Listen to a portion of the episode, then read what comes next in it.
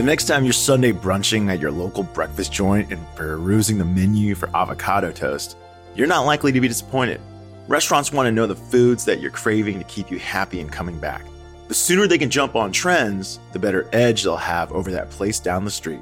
Trendy food, dishes, ingredients, nothing's easy to predict, but Jack Li, the CEO of Datassential, has a deep passion behind his work for doing just that. If you're like a single unit restaurant, one that's amazing, and you as the chef or owner can say, you know what, I'm going to try this new dish on my menu today, and I can just sort of see how it goes. But if you have 10,000 stores, you can't just sort of do that willy nilly as much. It becomes way too painful if you miss. So the question is, what do people actually want to eat? On this episode of IT Visionaries, Jack explains the way that Datassential thinks about the four stages of menu adoption to predict food trends. He also shares his take on how to use data to help restaurants provide for consumers and how to bring the best science to the world of food. Enjoy the episode.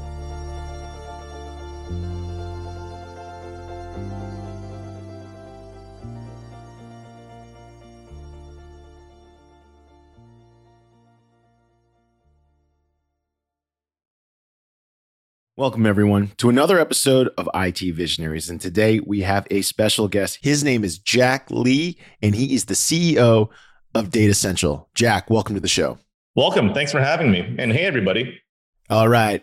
Listen, everyone, IT Visionaries is back for another season. We have new guests this year, new topics, Datassential right out the gate. Jack, tell us what it is that Datassential does. Yeah, I appreciate the question. Uh, well, at its core, we just try to help uh, the food industry make higher quality decisions around what products to create, how to get those products into consumers' hands. You know, you think about the world of food, it's actually fairly complex, right? It's amazing that you can maybe walk or drive to your local Mexican place and order a plate of nachos. Like so much stuff had to happen for that to even be a possibility. And we're lucky to be living in that sort of a world. So I think at the end of the day, because we can help companies make better quality decisions around the foods to produce, um, what to put onto a menu, how to describe it to consumers, all those things, we are trying to help make the world just a little bit more delicious in that process as well. Okay, that makes total sense. And I know food is ultimately an extremely competitive business with really low margins. So hitting a product right is got to be extremely important to all of these businesses, whether it's in the manufacturing side or the restaurant side. Help our audience understand a little bit. Do you only help restaurants and CPG or do you help the manufacturers too?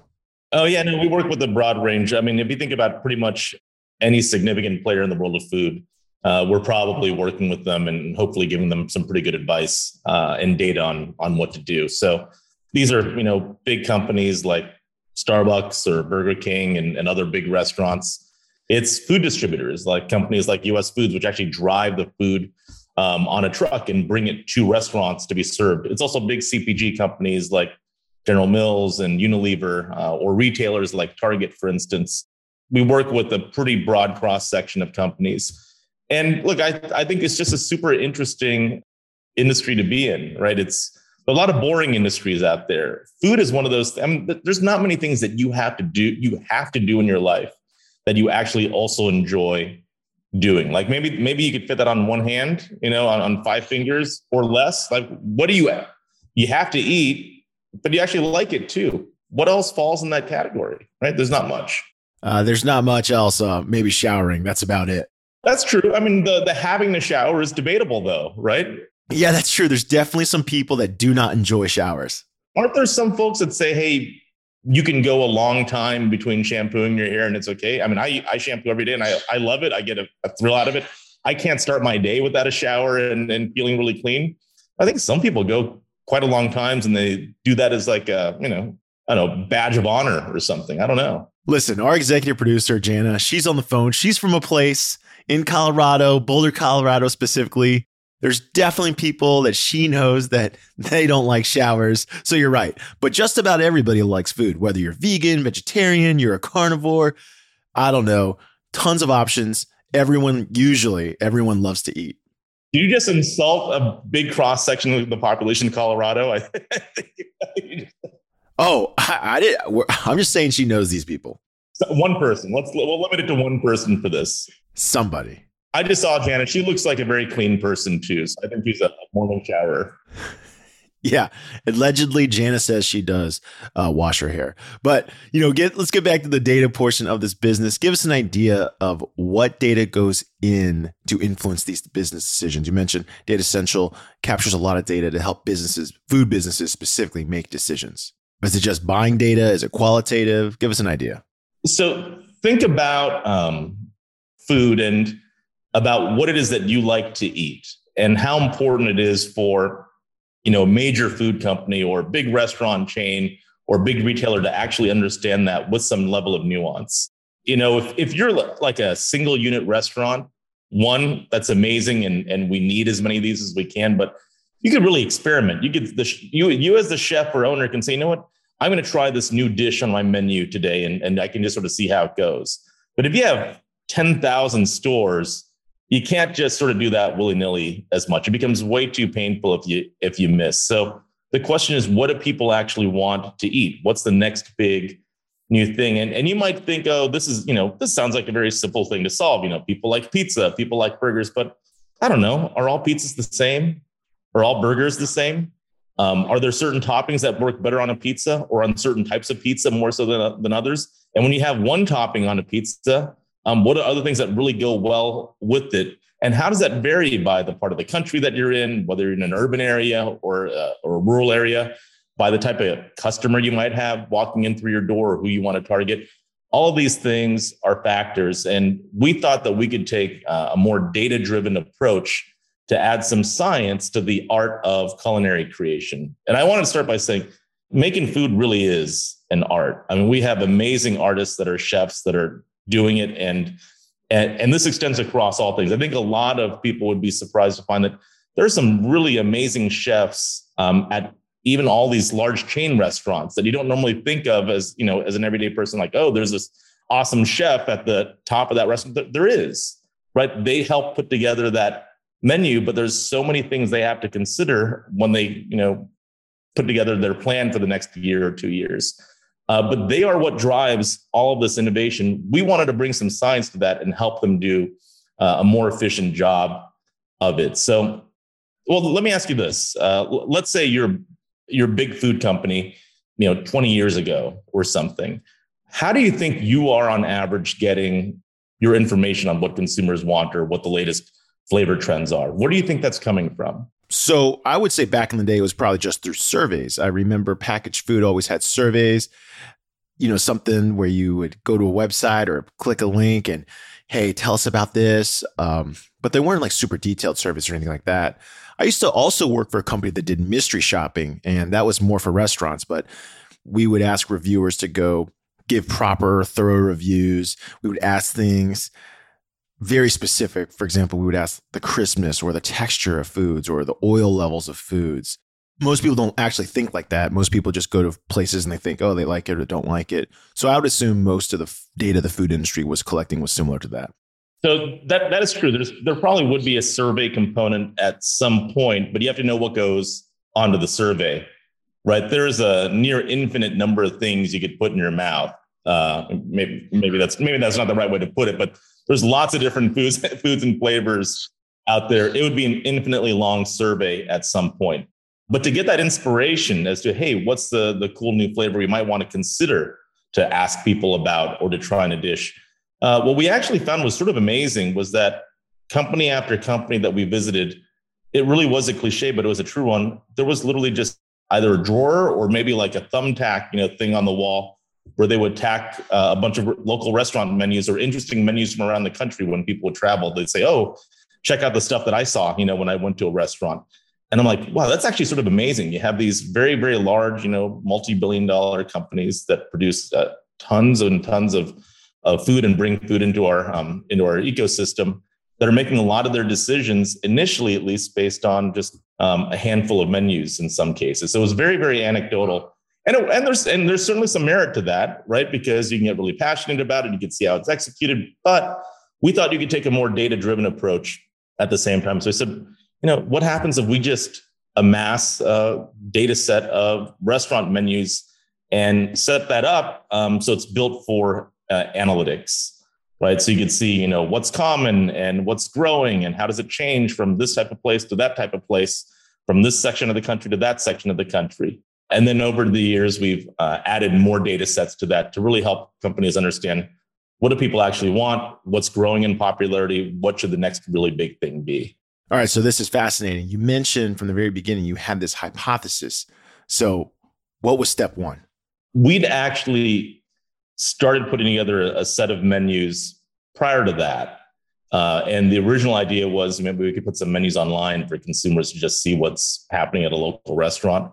But we came to realize that there's some real value to the data as it relates to sort of insights and intelligence, as opposed to just, hey, let people browse um, a local menu. And it meant uh, that the way we, we had to store menu information and uh, make it accessible would be, you know, you had to sort of fine tune it for that specific application of analytics. And it was interesting, right? It was just inherently fascinating, even as someone that didn't start off in the, the restaurant business or something, just looking at the data was like, oh, this is really cool. You know, 92% of restaurants have chicken on the menu, but pork is only on X percent. Or if you look over a couple of periods of time, you start seeing some strange flavors that most people have never heard of are trending upwards. And the question then became, well, is that trend something that will continue or not? And over a long enough period of time, do you actually can you actually tease out insights that will project into the future? And that's what we've been focused on for quite some time now is tracking data with a fine-tooth comb and it's been really good for predicting what the next big thing is. So not just backwards looking, but what are the flavors of the future and what are the big big trends of the future um, as a result of that okay so that's pretty interesting so you're making correlations on the presence in the or the excuse me the presence of a menu item the popularity the removal of an item is decreasing popularity which has to of course mean decreasing sales most restaurants don't pull things off that are selling a bunch give us an idea when you started this process how long did it take for you to notice these trends because you mentioned chains like big restaurants you know their their menus change pretty frequently, maybe quarterly. Yeah, they change either two, usually two or four times a year, but they also have like limited time offers all the time. So every month they might have a new, you know, special menu item uh, for four or six weeks. Yeah. Yeah. And something like a local gastropub run by chef might change every day. So even when you're capturing all these daily changes, you might be able to see that they might change daily, but this guy constantly keeps this type of product so one of the things we that was important to us early on was to understand the numbers side of things right it wasn't just like hey uh, we're trying to replace a drawer full of menus so let's have you know slightly more menus it was can we understand enough about how often trends change that we can calibrate the way that we set up our database and how we update it and we found that um, when we get to a certain size of core menus we could then take an annual view. And from that annual view, we would understand trends over time and have predictability into the future. Now, I will say not all menus are created equal, right? So if you're trying to predict what the next big thing is, you want to consider that a fine dining, you know, chef driven menu is different than like the neighborhood diner that's had the same menu for the last 50 years, right? Maybe the price changes, but it's still steak and eggs or whatever. So, one of the things that we observed early on is that not only is food itself sort of like an artistic pursuit, I mean, it really is culinary art, and we should appreciate food as artistry. I'm personally terrible at I can't cook at all and have an incredible appreciation for those that can do great things with food.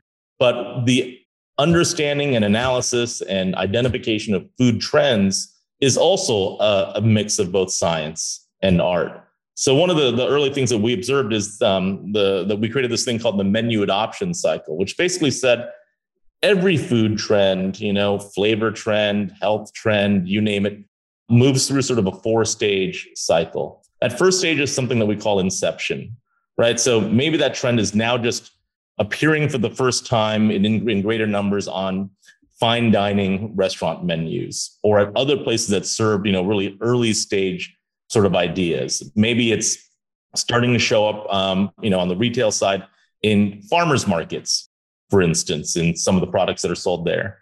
Most of those early stage trends will actually die. They won't make it to the next stage. About 30% of them will continue on. And they move that first stage inception of what we call adoption. Now, all of a sudden, that trend is showing up in the gastropub. It's showing up on a you know on those cool progressive food truck menus.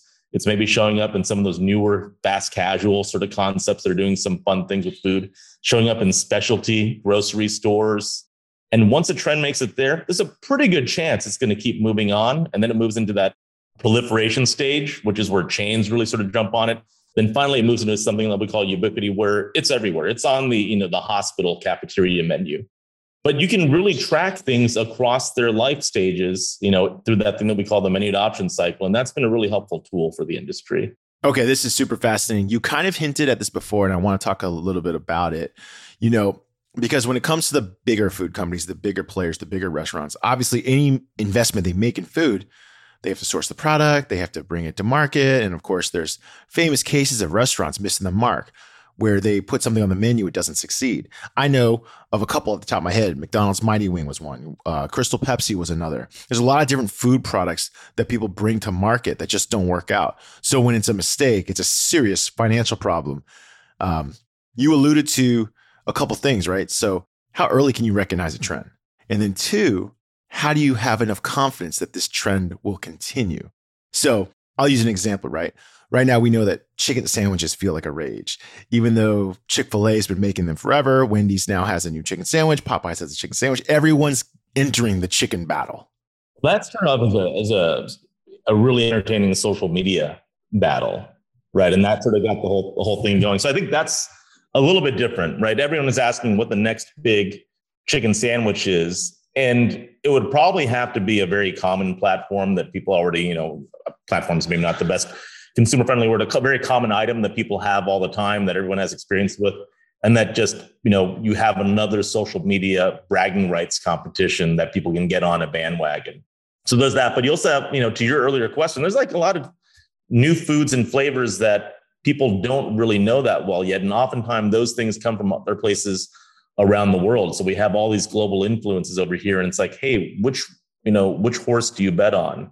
And I think what's happened over the past few years, and it's really fascinating, is we've seen a continuous shift to earlier stages of that menu adoption cycle, right? You have um, big food companies, big restaurant chains, big retail stores used to sort of focus on later stage trends, things that were really well established.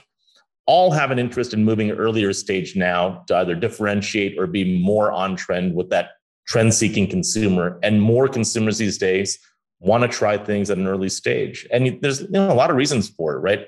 The demographics, um, at least in the US, the demographics of this country have changed, that we have a lot more people that, you know, came from, you know, other, came from around the world or have that in their lineage or, or heritage. Those foods sort of spread.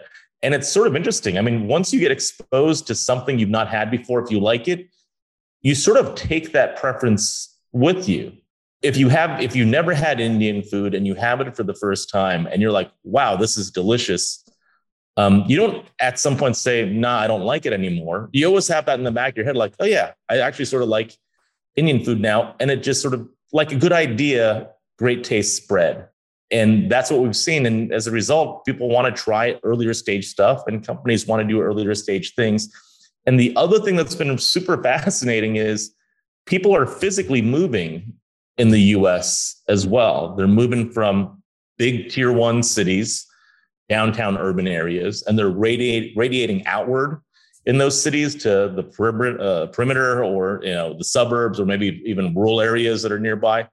Or oftentimes they're moving to entirely different cities. They're moving away from you know LA, New York, Chicago into sort of more tier two type of places like Raleigh, for instance, where where you are. Uh, I just moved from Nashville. I'm now in South Florida uh, to places like those and bringing their food tastes with them. And it's significant because traditionally, um, new food flavors, trends would start in those big cities and then move to the other part of the country. And now people in those big cities are physically moving themselves and taking their tastes to more parts of the country.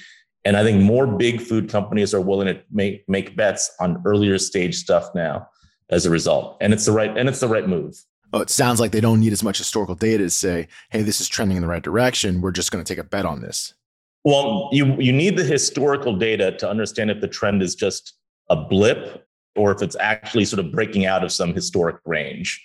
Right. So the historic data is super, super important. So, what would be an example of this? Like barbecue, maybe is an example of this. I feel like barbecue quickly emerged from all these different places. I started seeing Netflix shows about barbecue.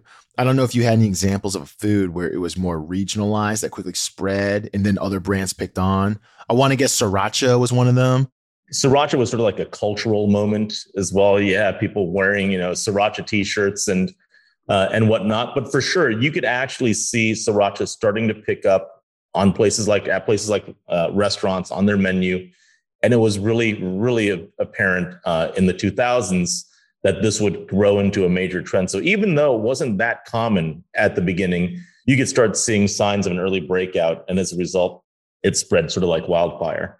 Uh, you know, we were able to identify kale back in the early 2000s, right? It was on maybe half a percent of menus at the time, like really, really uncommon. But you started seeing this really strange movement. You're like, wow, a lot of, you know, fine dining places are adding kale to their menu.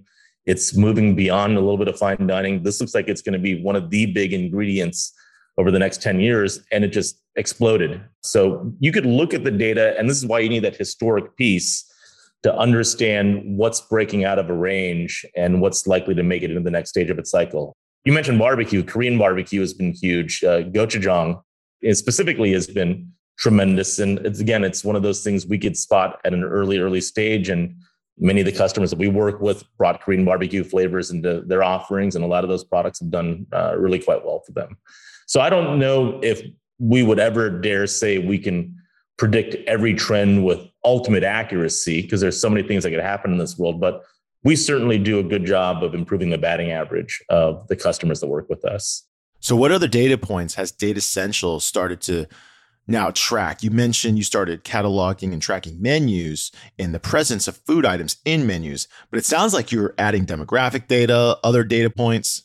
Yeah, demographic data. Uh, we maintain a, a, census of eating places as well. So every place, it's you know every restaurant, hotel, hospital, school, uh, grocery store, every place that serves food in the country, we maintain deep profiles on, and you can actually learn quite a bit from those analytics. Like, hey, what's the prevalence of certain types of restaurants in certain types of communities, and what does that say about the local community? Um, for instance, uh, we do uh, quite a bit of consumer-based work in terms of you know, imagine every food, flavor, ingredient, and knowing uh, through us what percentage of people have eaten that thing before, uh, what percentage have even know what it is, and is it something that they have an affinity for? do they have an aversion to it? So we have that information. We can break it down by consumer demographic, by region of the country. So if you want to know how people feel about black licorice, I can tell you that. And I think if we actually looked at a list, oh God, I'm going to go off memory of the most polarizing foods in the country. I think black licorice is on there. Vari- variations of, of liver are on that list as well, and and a few other things. But you have other things too, like you know, pizza as a category is the most loved food in America. But then you have all the different styles of pizza. You have all the different types of crusts, and we have information on all of that as well. So, uh, you know, imagine if you're a food creator or a food marketer, having this at your fingertips really removes a lot of the guesswork. And no one's ever going to bat a thousand, but you can certainly improve your batting average. Every point that you improve on is a whole lot of money saved and a whole lot of efficiency gained. It makes total sense. You mentioned earlier that there's a lot of nuance to food. So let's use the example of pizza you could say it tastes good, you could say it tastes bad, but there's all these variables that go into pizza. For example, some people are going to like thinner crust. Some people like thick crust. Some people are going to like more cheese. Some are less cheese, more grease, less grease. You know what I mean? There's all these characteristics of the items as well. I'm sure that's true of every category in food, right? There's going to be different characteristics of spice, crunch, anything else we might think of. So, how does Datassential collect information like that? Does it help determine the specifics of why someone likes a dish? To some extent right? I mean you uh, we're sort of getting into the world of sensory right now which is like you know take a bite of something feel it in your mouth. How do you how do you feel about it? So we'll know at a high level you know do people want a crunchy or a chewy cookie or something like that? But this is ultimately the domain of chefs and food creators to, to make the product as great as possible. I'll give you an example. I mean, you could give me a recipe, like an amazing recipe to make like a like an amazing pasta dish and I would totally screw it up. Right. So there's a point where it goes beyond just the hard information itself and it's about the actual execution. And we leave that up to our customers because they do a great job of it. Give us an idea of how you've brought more of this information in light. How are you thinking about approaching your engineering teams? Because it's a data company, but of course you have to think a little differently when it comes to food specifically, how you're going to gather the information, how you're going to bring it together. And we already talked about this. Food is just as qualitative as it is quantitative. Give us an idea of how you bring the talent to work there. What do you envision for your products and how do you best serve your customers? You know, I think we've always had this sort of philosophy that we want to make products that uh, we enjoy using ourselves. And it's probably a little bit cliche, but we've really, really put a lot of, you know, muscle into making our products extraordinarily easy to use. We're, we were an industry where typically at, you know, a food company, you might have a couple of people that were in charge of information or insights or consumer knowledge or something like that that would actually work with a piece of software and or database. We thought that we could do better than that. You know we wanted to empower those folks but we also wanted to make something so easy to use that they could just sort of give access to it to tens or hundreds of people at those companies. And and you know anyone can just go in and quickly find whatever piece of information they needed without much training or any training at all so the challenge for us is as we keep adding more data sets, how do you do that in a way that the core user experience is still unbelievably easy and you never have to worry about doing some complex training or user manual or, or, or anything like that. This is a, you know, continuous challenge for us. We think we have a framework that works and is super simple to use, but there might be another big piece of data that we add next year or next month and we have to make sure that whatever we offer up to, to customers will support that and allow them to retrieve information from those data sets just as easily without having to learn anything new at all. So um, our core framework is something we call snap. Basically you, you come in a snap and you have one box you can type stuff into and it just gives you what you need. You press a button and it gives you you know a full presentation on whatever that topic is and you're ready to go. You go into your sales meeting or your internal marketing meeting or what have you and you are golden. Uh, so we have to make sure that we continue um, honoring that promise even as we add more uh, more data sources and more interesting data and broader data in the future that it's still super super simple. What you said totally makes sense that people that are using your product maybe they're not they're not software people. They're not heads down in software all the time you got to make it super easy. This analytical part might just be a smart, small piece of their core job. So it makes total sense the UX has to be front and center. You talked earlier about starting this and how this business, Datassential, was based on a hypothesis, you know. So I'm curious, why did you choose the food industry?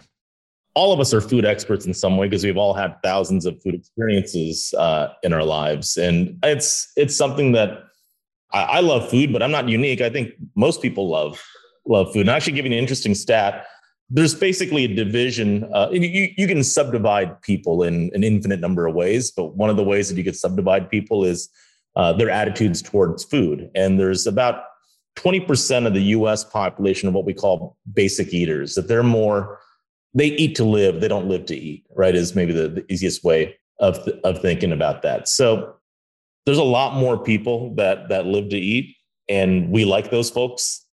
And those are the folks that come and and you know want to have a career at Datassential, and that's who we're drawn to. For me personally i love food. It's just it's it's fascinating right? I can't i don't consider myself a great consumer of art but food is sort of art and i'm a one hell of a consumer of food. And i have strong opinions about it but i can appreciate it all. So i think that's what sort of led us all we all just love food and we have a great appreciation for it. And I think it's amazing. You could taste the entire world in an afternoon these days. Like that would have been unheard of in the past, uh, unless you were in a very, very small rural town with just two or three restaurants. More than likely, you could probably taste the entire world or a big chunk of the world in an afternoon, going from restaurant to restaurant, just walking to them, maybe even some cases. That's incredible right? Think about what people were eating 500 years ago on average. That would have sucked. That would have been so terrible. And it's so awesome today. It's like, oh, do I want to have food from this part of the world or this part of the world? Or do I want to have a pizza made this way versus that way? We have so much nuance in our choices now, and it's it's delicious and it's fun. Yeah, it's great. When you first started, did you were you immediately thinking to make a business out of this? Or was this just a school project or something like that that you wanted to see for yourself? Yeah, I think it was always designed to be a business. It was myself and um, and to my uh, early business partners, and and we all had sort of the same shared vision. And we can make this more efficient. We can bring science to this world of art. That that was it from the beginning. I think we all saw the inefficiencies with how some of those decisions were being made by big companies up front. We said, you know what, uh, we can totally make help companies make much much higher quality decisions. And back then, I already know the very first version of our software was uh, programmed and, and shipped to customers on CD. So we were thinking about that. So what I find fascinating, and I'll date myself right now. So I was in college in '99 when Datassential came live, and search was just beginning. Google wasn't really even the primary search engine at the time. We used other search tools like uh, I can't remember, like Alta Vista or something like that. And I remember it wasn't really clear how much value you would get out of search.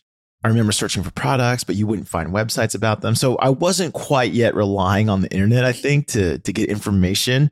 So did you know right away that you had something? You're shipping CDs, you're thinking to yourself, hey, all this data is going to move to the cloud. Everyone's going to want to search for it. What was the reaction when people first saw you could search this information? It was actually pretty amazing. So I remember uh, going into, you know, visit with uh, potential customers and you would go in uh, and this you know everything was in person back then. You'd sit down uh, you would actually bring your own projector with you. I mean that was sort of the the common thing. So you'd carry you know lug around this big projector. You'd plug your stuff in. And most of the time we would fire the thing up and it's like people's eyes would get super super big and they'd be like oh my god i not even know this is possible and uh, they would often sign up um, either on the spot or give us a call later that day it's like the world's shortest sales cycle at the time because it was just instantly obvious how this would be really helpful. And that was, you know, a really, really early version of our software. We've since added so much more data and so many more things you can do. But I, I think there was a real need for better quality information back then. Uh, and I think there is still a need for better quality information, but I think the next generation of information is going to be less about discrete pieces of data and more about what you can learn from the combinations of data or you know i don't know if ai is an overused term but all the things that can be processed through machine learned through machine learning as we bring in multiple data sets that look at you know where people are and the composition of food and other things that are happening in the broader environment it's going to get really really interesting in the years ahead i think no doubt about it as your data science improves overall and the technology as well as your own team members improve your ability to bring that information with more confidence. Obviously, the food industry is a very tough industry. Any information you can help someone make a great decision is going to be extremely useful. So I think you have, like you said, plenty of legs to grow.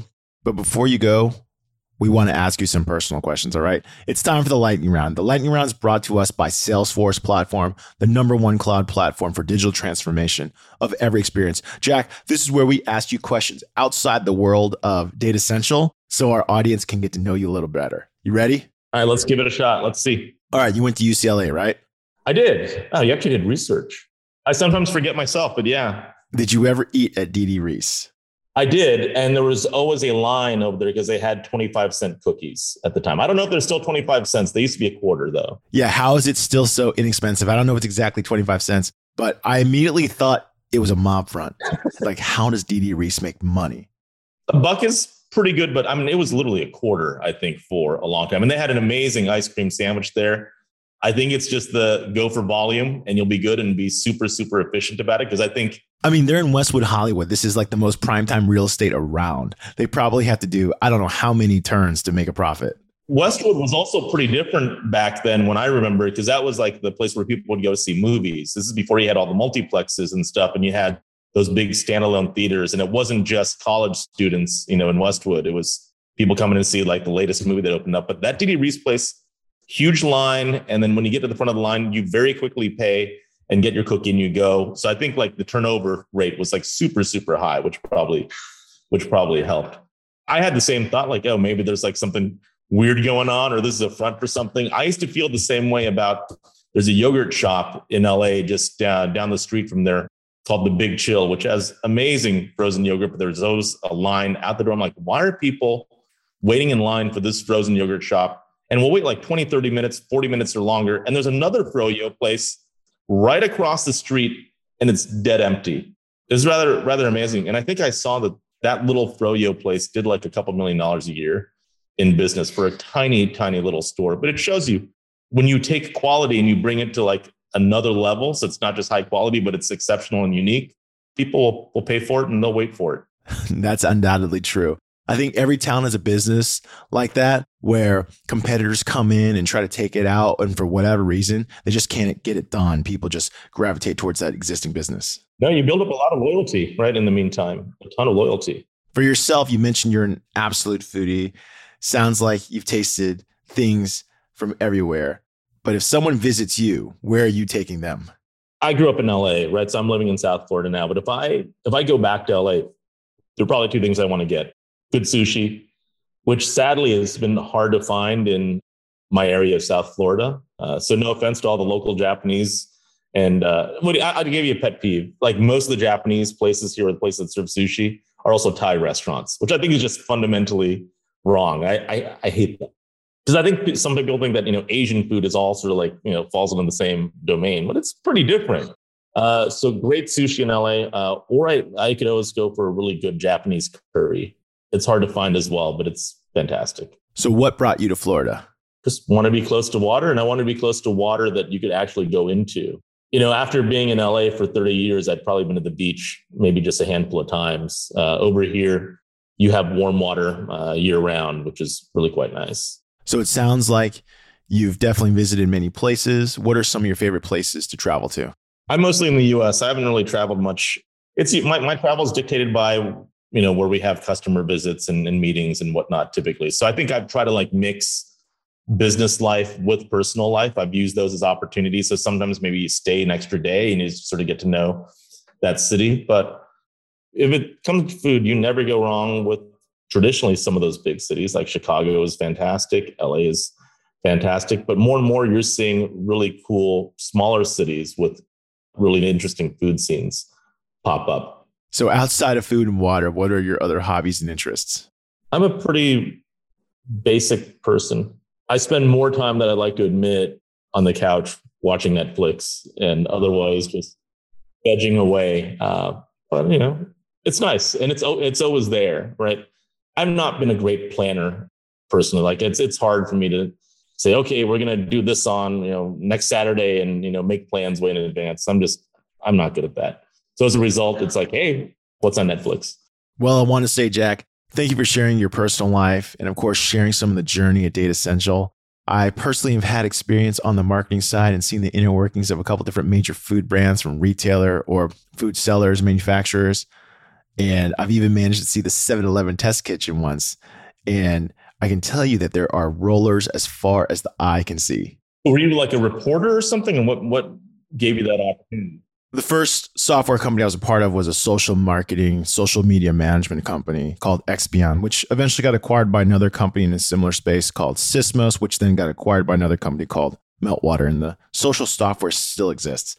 And at the time, all these different restaurants and brands were trying to figure out what people were saying about their, their food and their products on social. We've used Meltwater. Yeah, it's great. Yeah. And so a lot of our clients were these restaurants and 7-Eleven was a customer, Applebee's was a customer, some of the big CPGs, Coca-Cola, Mondelez, they were all customers. So for a lot of the companies, I got to see the inner workings that went into deciding flavors. And so I remember being at the 7-Eleven test kitchen when vendors would bring their products and there's only three heating elements at a 7-Eleven. They have microwaves, they have rollers, and they have that pizza tray thing. So if you were a vendor and you brought something that required heating and it couldn't be heated on one of those three things, it would have never been accepted.